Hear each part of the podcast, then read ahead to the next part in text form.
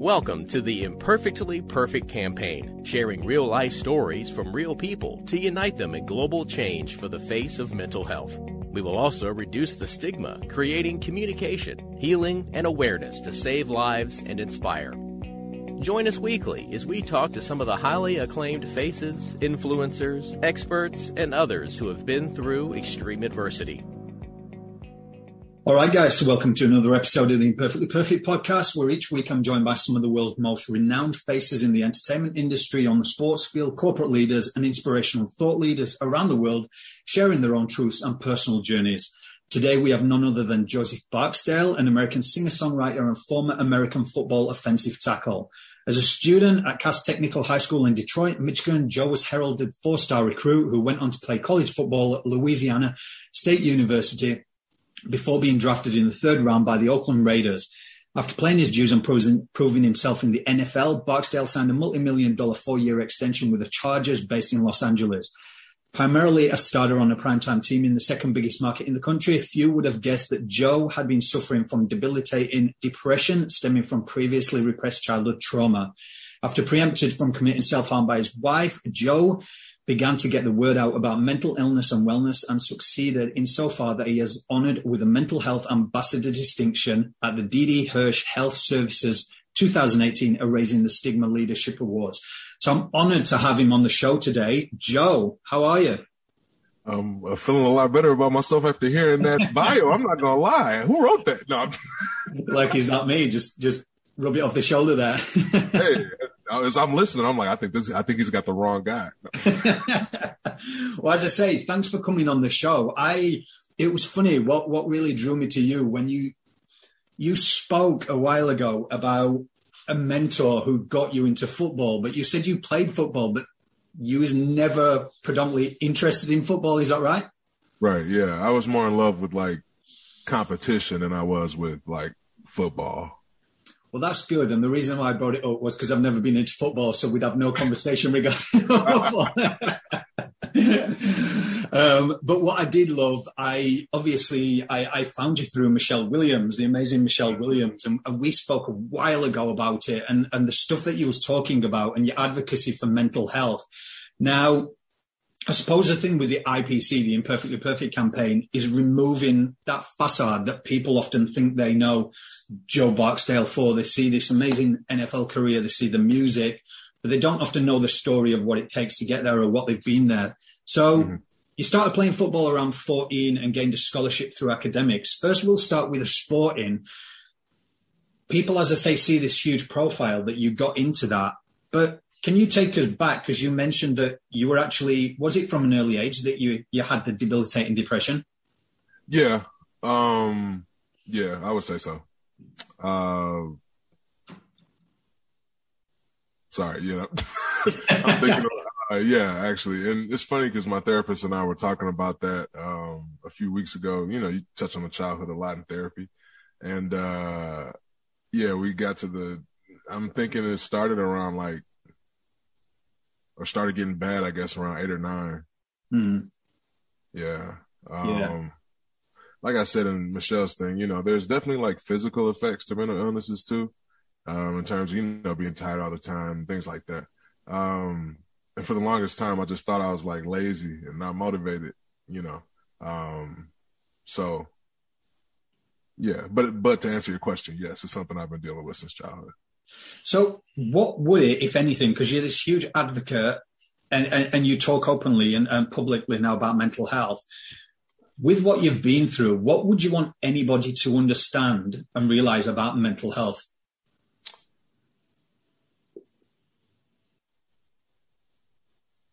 Uh, I guess two things. One, like just because you can't like physically see it doesn't make it any less significant. Uh, because we talk all the time about how everything's mental and how, you know, small percentages, small percentages of things are physical. But then, you know, when people are having mental issues or, you know, emotional issues and so forth, now we act like it's, you know, a, a problem when in actuality, you know, you, we should be spending I mean, if, if it's true what people say, they used to say this about football all the time, like it's 70% mental and 30% physical, those kinds of things. But no one would ever like take therapy seriously or going and speaking to a you know, a therapist or a psychiatrist. Um, and then I think the other thing I would say is, I can't speak for everybody, I, but people are, I can speak for myself and people like me, I guess. It, we're doing the best we can. Um, I think sometimes like someone will have a, you know, an episode or, I mean, I, I use, like Kanye West, for an example. My man will have an episode and now everybody's like, oh, Kanye's crazy. What about all the episodes he didn't have? Or like all the things that he worked through? Like I look at myself the same way, you know? Yeah. Like everything's not going to be perfect. Um, and I think sometimes people think like if you're fighting a mental illness, that it's just gone. No, nah, you, you are fighting the mental illness. You have not defeated it. So, um, those two things. Yeah, I love that. And when you touch upon Kanye there, when it all came out that he had bipolar, and and for me to read that, I was like, why was that hidden so long from the media? Because it, it makes sense as to some of his behaviors and everything, and nobody should be judging anyway at the fact of that. Um, sorry, uh, sorry about that. That's all right. Just got to call that. um, just take it, mate, whilst we're on air. That's okay.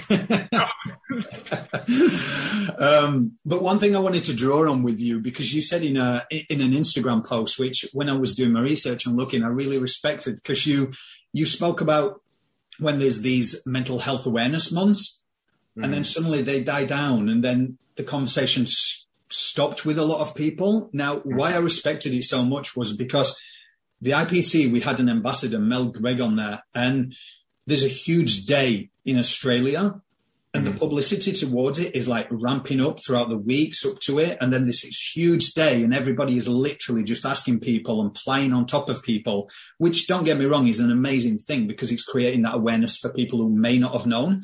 But mm. then we did an article which actually got in mainstream media from Mel because it was like, well, what happens the day after when the mm. media's died down? and everything's quiet, then who's having the conversations? So is that something that you notice in America as well? Why the Instagram oh, posts? Yeah, yeah, I was, I was like, like during during like mental health awareness month and so forth, it's an issue. Uh, you know, like it's a big discussion topic, but you're right. Like as the year continues to move forward, so we got other things going on, you know, these kinds of things.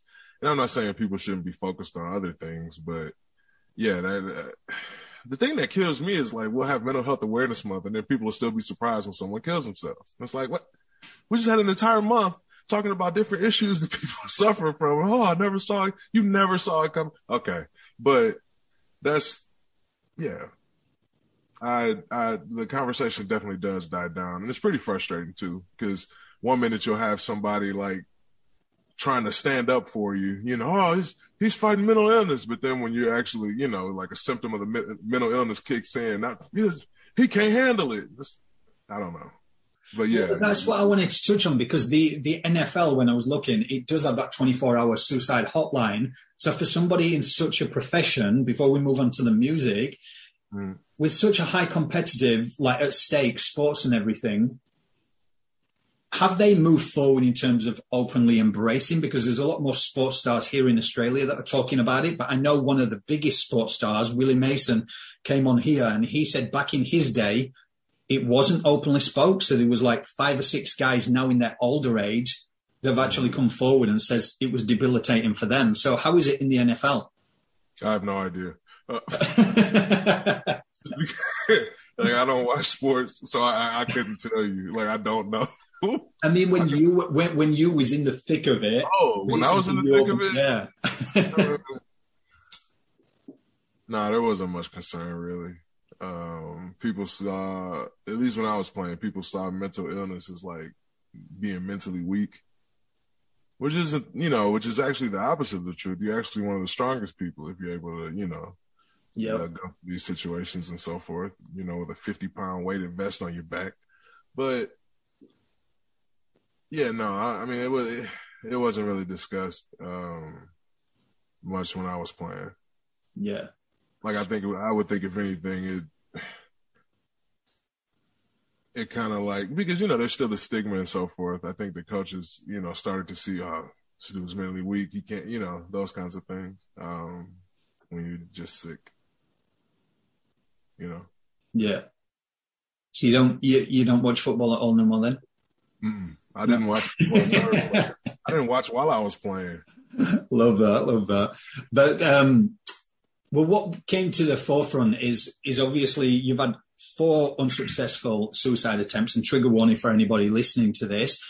I was way too but, late for that. No, I'm just. Yeah, we put it on at the beginning. We we do put it on at the beginning oh, okay. as well, mate. um, but your wife Brianna, obviously, she walked in, um, and then you started openly speaking about it. Was that like a weight off your shoulders when you actually did speak to someone about it the first time? No, it, I think it's more like um, I'm not trying to compare it to cancer, but it's like finding out you got cancer. Yeah. Um, you know, all right, you know, after you've been diagnosed with the cancer, all right, well, here's the treatment plan. We're going to try these medications. We're going to be meeting this many times, you know, and you're just sitting there like, I really have cancer, you know? So I think at first I was just numb, but after sitting with it for some time and, you know, doing more therapy, obviously I got around to like, okay, this is, I feel like I'm getting better. You know, I obviously realize I have a long way to go, but I feel like I've come far. So and do you find it easier now just to have those conversations as a guy to other guys to get them to talk about it? I would think so. Um, I will say I'm, I'm naturally an introverted person. So when I first started talking about it, and that's not to say I'm not introverted now, but it was it was a lot more difficult. You know, I hadn't really spoken to people that often, and um, yeah, it was just more difficult. But now that you know I've gotten the reps in, so to speak, and you know, I've kind of zeroed in on what I want to say and these kinds of things. It's been a lot easier. Well, what you were speaking about on Michelle's was it, it was only recent in recent years that you were diagnosed with autism. Um, right. You was on the spectrum, so that you was talking about you was an introvert and you found that hard. When you found out that at a later life, later age, should I say, was that a sense of relief that you could put it down to something again? Yeah. Yeah. Yeah. Like I, yeah, I'm terrible in social situations. And like for the longest time, I think people just thought like maybe not like I'm an asshole, but you know, like this dude doesn't understand how people work. You know what I'm saying? Like, and it was so for me, it was great. Um, it answered a lot of questions. Once again, when I was first diagnosed, the numbness is still, it was like, oh, I'm mentally ill and I'm autistic. Golly, you know, my wife really lost the lottery on this one, but, but you know, as I, as I learn more about it, um, it definitely lets me know that like, I'm not crazy. So that's cool. But I think like people need to realize, well, my sister, her daughter, she's just, she's on the spectrum as well. And I think people don't realize that that spectrum is quite big. And when you said people thought you were an asshole, is it is it the sense of like there's an amazing show, The Good Doctor, where you just were so blunt because that's how you just you react part to of it was people? bluntness and part of it was the self-centeredness. Right. Uh, well, I mean, I, I, guess it would be called perceived self-centeredness. I don't see it as being self-centered. I just see it as me existing. Yeah. Um, because like my wife would say things like we'd be, you know, driving somewhere and we'd see like, you know, a hiring sign at Best Buy. She's like, Oh, look, Best Buy's hiring. And I'm like, Oh, I'm not making enough money. And it had nothing to do with me. Like she was talking about like, Hey, we, you, I don't care how much money you're making. These discounts will still be great, you know. kind of um, but yeah, like even I mean, for the longest time, like if I was talking to somebody about someone else but me, I would be offended the entire conversation. so like that answered you know that that answered those kind of questions. Obviously, like I, I'm, I'm well, not obviously, but I am working on these things, and I do like yeah. cognitive behavioral therapy and DBT and so forth. So uh, I'm I'm getting better at not saying as much. I'm just quiet now. Don't say anything. I love that because um, cognitive behavioral therapy. I actually went through that six, seven years ago. Health and fitness industry. I started comparing myself and ended up with body dysmorphia. Mm. So I had to rewire and retrain that thought process and what I was telling myself about that. So I think I recommend cognitive behavioral therapy to anybody that's going through any kind of any emotional distress in terms of, of that. But you, you kind of also, as well as therapy, you turned to music, didn't you, uh, as a way of expressing yourself? How did that? Music was always a way of expressing myself. Um, you know, I felt I don't know. It's it, it's hard to. Be, I felt like it was the best way that I could communicate with people for the longest time because, you know, I mean, especially with like songs with emotions to them and so forth. Sometimes you can't put into words how you feel, but you can play a song and it's like, you know, this is the mood, so to speak, um, mm or this is how I feel. This is what I'm thinking. Music's always been my way of um, communicating with people. Music and humor. Yeah, and you do comedy on the side, don't you? Mm-hmm. Yeah, yeah, I do comedy too. I'm. Uh, I think we're getting ready to film a special uh, this coming winter, so I'm excited about that. Nice, nice. And there's one thing that you did say that I, you know, what I never heard this before, in the the context that you put it, and I think a lot of people probably relate to it. When you say the older you get, the darker your thoughts get, and the more uncomfortable you get sharing them. I think so. Yeah. Yeah. When I heard that, I was like, that's so powerful because I think we all put this external, as I say, shit. we put it all on us and the societal expectations. I think just to remove all that, but you got honoured when you started doing your uh, a lot more advocacy towards it and speaking out. What was that like when you got honoured for actually coming forward and, and stepping? Did it make a huge change in respect of your circles and then in the industries that you were you were touching upon? I say no. Um, don't get me wrong the honor is fantastic, and I am honored to be honored. Yeah. Uh, but yeah, it didn't really, it didn't change anything in my life. You know, like you said, I mean, the ceremony was over, and then you know, mentally ill Joe was back on a flight home, or you know, well, back on a back in a car going home. It was still in California, so I wasn't flying. But yeah, I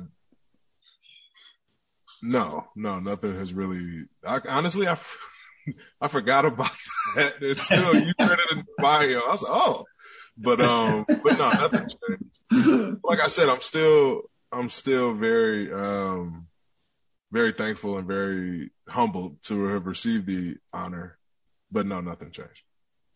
Yeah, and, and the reason I wanted to bring that up is because I think sometimes when there's so many people out there and they're saying, yes, we've come a long way when it comes to mental health and having the conversations, but in retrospect, there are still so many things that haven't come forward because there's still some people that hide behind masks because of whether corporate, whether they're anything they're in profession or thinking that people will think they're crazy or something like that. Mm. Within the music industry, as, as a creative, there are a lot of people that do share. Like you'll see the images behind us. These are some of Australia's biggest names that I utilize photography and remove the cameras, the lights, everything that we normally see. And that, I suppose, is why it kind of blew up so fast in Australia because people were going, "Oh my god, I've never seen them without a studio or light or anything."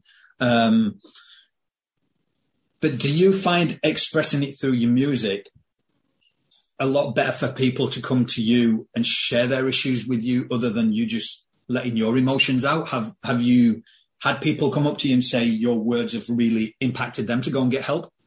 Yeah, I've heard that from a few people, and it's great. Mm. Um, I think everyone, obviously the uh, the healthcare system is different in our country, but I feel like everyone should have access to, you know, these. Once again, if if if the mind is important, if the mind is as important as we say it is, I feel like everyone should have access to these things. So if there's one thing or one solution from personal experience, and I always say it is personal experience because we're we're not here to say we're experts on these matters, but to overcoming the stigma um, behind mental health. What, what do you think from your personal experiences and everything that you've seen in the American system could be better? It could be more normalized.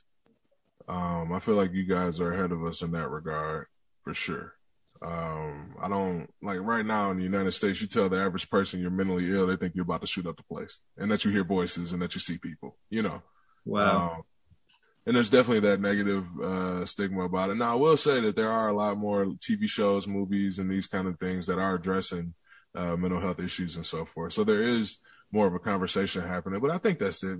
Um, between the representation in the media and the and the talking, that's how everything else. Because at the end of the day, it's people don't really know about it, and in today's society, you're afraid to really try to even ask any questions because you ask the wrong question. And it's like, oh, you know, now you're getting cancer or what, you know, whatever's happening. You, you, people are a little bit more afraid to seek answers these days. So things that they normally would just feel uneasy about, they're almost like afraid of because, you know, um, it's not, humans are afraid of things that they don't know. So I would say the representation in the media and then continuing to have these kind of conversations to where people can say like, I'm not sitting here saying you should be talking about suicide every day, you know, out in, out in the open in public. Yeah. But people shouldn't hear, in my mind, like you said, you know, but in my mind, people shouldn't hear suicide and go, oh, whoa, we can't talk about, you know, like there's something that happens. Um, and people need to realize they're going to die. I feel like that's part of it too. You know, no, no one wants to. I mean, that's the one thing we're promised in life, but no one wants to talk about it. Mm. But I would say those three things: realizing you're gonna die, representation in the media, and person-to-person conversations in real life. Yeah, I think it, it's. I don't know. I think I think it's coming forward in relation to people like yourself, people in the public eye stepping forward and talking about it. But as you say, it depends on that media representation and how they spin things whether they're going to portray it as a positive that people are talking and let's talk about this, or again, let's hide these hard, hard conversations because we've got a show, they've got a tour coming up, they've got this. And there's one person that, um, I've really got a profound respect for, and it's um, Scooter Braun with like Justin Bieber and all that, because I thought he pulled Justin out from a concert. He pulled, um, I think it was Demi Lovato out as well, and I was like, he's got a story why he pulls people out, because there would be a lot of managers, I presume, who would be like, no, you're going on tour. We've made this much amount of money. You need to get out there and you need to do this. Whereas him, he was, and I find out like behind the scenes, like he was a huge mental health advocate and he, would rather put his, his effort and time to make sure his clients were good, um, and do that. But w- with your music now, so how long have you been doing your music now? It's a good few years. Uh, yeah, professionally, it's been uh, three or four years. Let's say four years. Let's oh, say yeah. three years. And I, I do love Alone. Thank Great you. lyric. The, the, lyrics in there are amazing. Have you got any upcoming uh, projects that you're doing at the moment? You going on tour with your music or how? So Alone is actually uh, part of a project that's coming out later this year uh, in the summer. A project called Yours Truly, uh, 16 tracks, 16 tracks on the album. Um, there's also another single from that album called I Need Love. I think we're going to release two more singles before we release the entire album. Um, but yeah, it's part of a part of an album that's coming out later this year. When it when it when it comes to the music industry, there's a lot of entrepreneurs, there's a lot of people in the entertainment industry that also listen to this because obviously there's different levels in the entertainment industry. And when it comes to Hollywood and you guys are, are kind of seen up here when it comes to what you've achieved, what's the process behind the scenes? Because people often just see NFL, then music, but it's a totally different genre, isn't it? Like the hard work that you would have had to totally put in. Job. Say again. It's a totally different job. Like nothing yeah. I did on the field is going to help me with music. You know, it's. I mean, it's really like starting over. Um, it's been great. I mean, I, it's been a great process, but I would say the things behind the scenes that people don't see, obviously the mental episodes. I'm pretty private about those in terms of like, I'm, you know, I don't get on, so I try not to get on social. I never get on, you know, try not to get on social media and these kinds of things. Um, the, you know, 20 times a day I want to quit, you know, the times that I, you know, do something new and it's not working out as fast as I wanted to. So I start to like abuse myself mentally. Um, what else? I think you got to work out a lot just to get some of that energy out. So that's, that's part of it too. Like exercise, being a dad, uh, you know, being a husband, wearing a lot of hats, but yeah, there's a lot going on behind the scenes, like you said, that people don't know, and that, these are the things that just came to mind. So there's a lot more.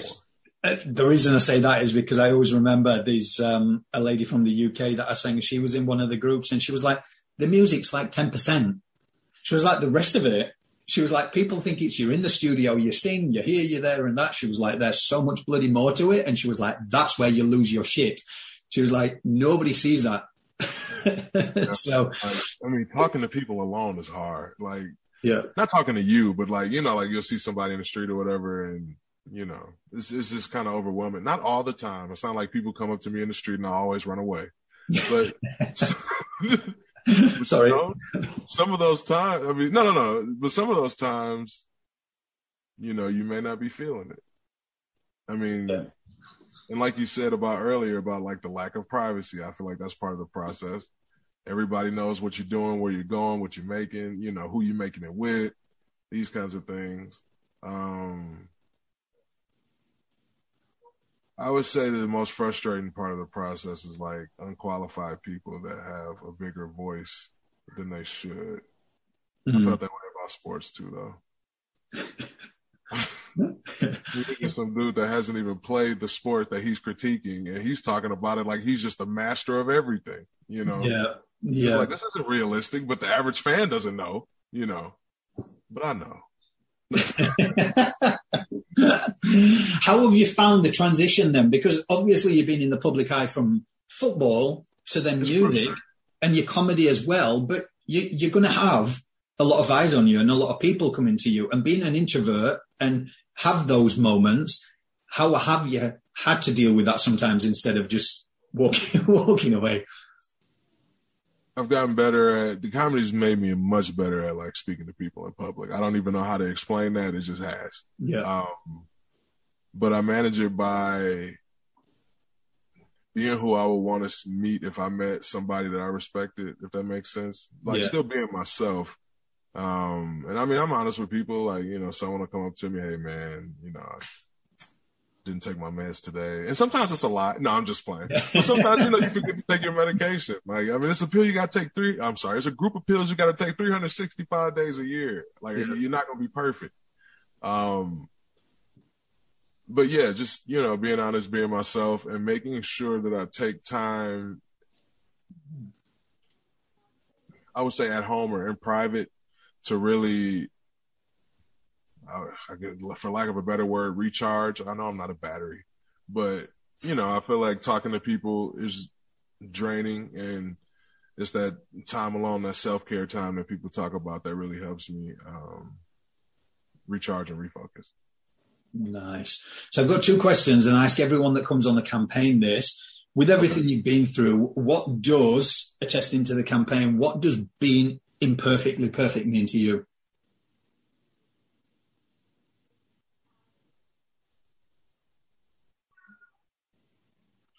that you accept that you're a human being that's gonna make mistakes, and that nobody's perfect. Um, I forget who the philosopher is. I want to say it's Nietzsche. Like there's, you know, there's no such thing as normal. That's that's it. There's no such thing as normal. I think sometimes people think that, like you said, you know, people are perfect and people have everything figured out and these kind of things.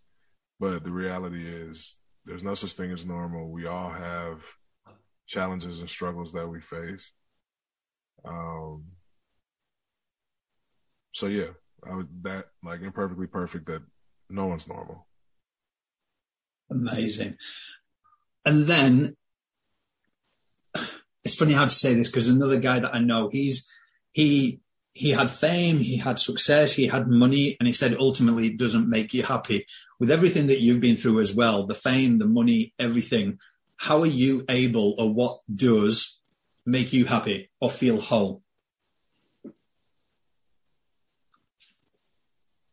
Spending time with my family, you know, hanging out with my daughters, my wife, uh, playing with our dogs. We got two Doberman, still in the puppy phase. Pray for me, but uh, I love those dogs. Um, making music makes me happy. Making people laugh makes me happy. Writing jokes makes me happy. Um, reading, you know, the, the things that I do in my private time make me happy. Going to church makes me happy. Um, God makes me happy. But yeah, I mean, I, and I heard a, our preacher said this, I mean, our pastor said this, this uh, past weekend, like, you know, been a pastor of a church for 15 years. You do a lot of funerals.